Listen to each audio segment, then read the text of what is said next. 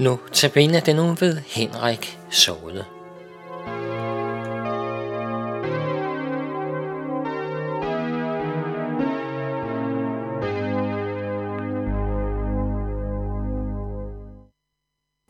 I den kommende uge er det Henrik Sode, som holder notabene-andagterne. Og jeg, Henning Gorte, har Henrik her i studiet og benytter anledning til at præsentere Henrik. Velkommen, Henrik. Tak skal du have. Og tak fordi du påtager dig at holde disse andagter. Når man nu skal præsentere en person, så er det jo naturligt at spørge om nogle arbejdsrelationer. Hvad er det, du beskæftiger dig med? Ja, først så kan jeg sige, at øh, jeg er gift med Mette på 22 år, og jeg er far til Markus på 17, og Lukas på 16, og Emilie på 13. Og til daglig arbejder som jeg el- og belysningsrådgiver med speciale inden for vej- og gadebelysning. Mit arbejde det består i at øh, yde teknisk rådgivning til blandt andet øh, kommuner og vejdirektoratet i forbindelse med drift og vedligehold af deres gadebelysning og projektering af nye øh, belysningsanlæg på veje og offentlige pladser. Ja. Og da vi sad og snakkede lidt herinde, så sagde du, du var rigtig glad for det arbejde. Så det lyder dejligt i en tid, hvor der kan være så meget forskelligt, der hindrer arbejdsglæden. Helt bestemt. Ja. Så en anden side af det er jo fællesskaber ud over arbejdsrelationer, for arbejdsrelationer giver jo også nogle fællesskaber, men du har også nogle andre fællesskaber. Øh, du kommer i en menighed. Hvad ja. er det, du kommer? Jeg kommer i uh, Hvidovre Frimenighed, og vi har lejet os ind på Esajerskolen i Hvidovre. Uh, og Hvidovre Frimenighed den blev startet i, i januar 2000, og er organisatorisk en del af Luthers Missionsforenings Københavns afdeling. Ja. Uh, til en almindelig gudstjeneste, der samles vi cirka 60-80 voksne og børn. Uh, og vi har vidt forskellige uddannelser og jobs og spænder aldersmæssigt helt fra små børn og så op til ældre mennesker. Ja. Uh, nu er det ikke alle, der ved lige, hvad en frimenighed er. Uh, kan du kort lige fortælle, hvad en frimenighed er? Ja, en uh, frimenighed, det er en menighedsdannelse uden for folkekirken, som i modsætning til en uh, frikirke er forpligtet på de evangelisk-lutherske bekendelser, ligesom folkekirken. Det vil sige, at uh, bekendelsesmæssigt er, er der ikke nogen forskel uh, på en frimenighed og på folkekirken. Nej.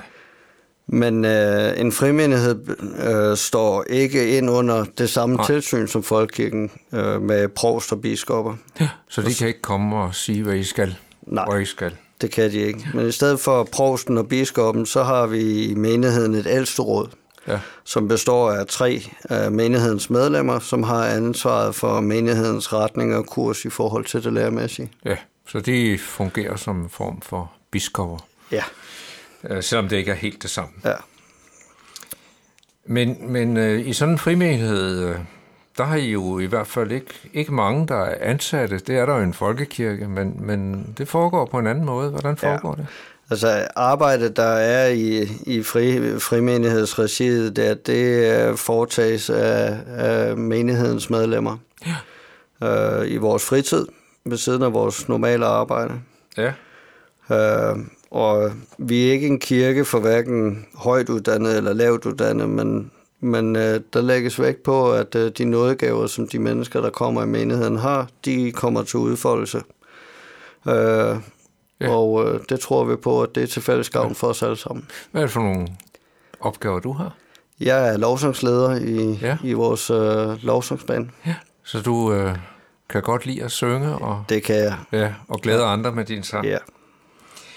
Men øh, så er der også lidt andet, fordi nu har jeg jo set på, på Facebook, og øh, der, der mener jeg at kunne se eller læse, at du kan godt lide at bruge humoren. Hvordan har du det med at udtrykke nogle holdninger, altså gennem humor? Ja, altså humoren, det er jo et, et super godt øh, kommunikationsredskab, hvis ja. det bruges med omtanke. Ja. Øh, humoren, den kan bære et budskab videre, øh, uden at være konfronterende øh, uden at være øh, dømmende. Øh, og humoren efterlader os ofte med et smil på læben og samtidig noget stof til eftertanke. Ja. Og humoren, den kan også være med til at nedbryde vores egen selvhøjtidelighed. Ja. Øh, og kan bane vej for en god dialog med vores medmennesker. Ja. Og du er ikke nordjyde, vel? Nej, det er De er ikke. kendt for en speciel humor, ja, ikke? Nej, jeg er sønderjyde. Ja, ja. Er- Ikke fordi, man kan også have humor som Ja. sønderjyde. Men Ja. nordjyderne er bare kendt for en meget speciel rigtigt. humor. Ja. Øh, men, men du bruger også at udtrykke dig. Øh, blandt andet bruger du nogle bibelvers. Hvordan har du det med at udtrykke, kan man sige, din inderste livsanskuelse på Facebook? For vi kan sige en hel masse om ferie og alt muligt. Men når vi kommer til selve livsanskuelsen om det evige liv og sådan noget, hvordan har du det? Med det? Det har jeg det helt fint med. Jeg øh, er, jeg er kristen, og jeg tilhører Jesus Kristus, og det betyder alt for mig. Ja. Øh, og hvorfor skulle jeg ikke fortælle det på Facebook? Nej. Det er jo alle tiders katalysator til at, at fortælle om det. Ja. Øhm, og folk fortæller mange forskellige ting på Facebook, øh, og ofte så er det jo ting, som betyder meget for dem, eller også så er det bare ganske almindelige hverdags øh, ting, Ja. øh, som de bruger til ligesom at, at kommunikere ud. Ikke? Ja.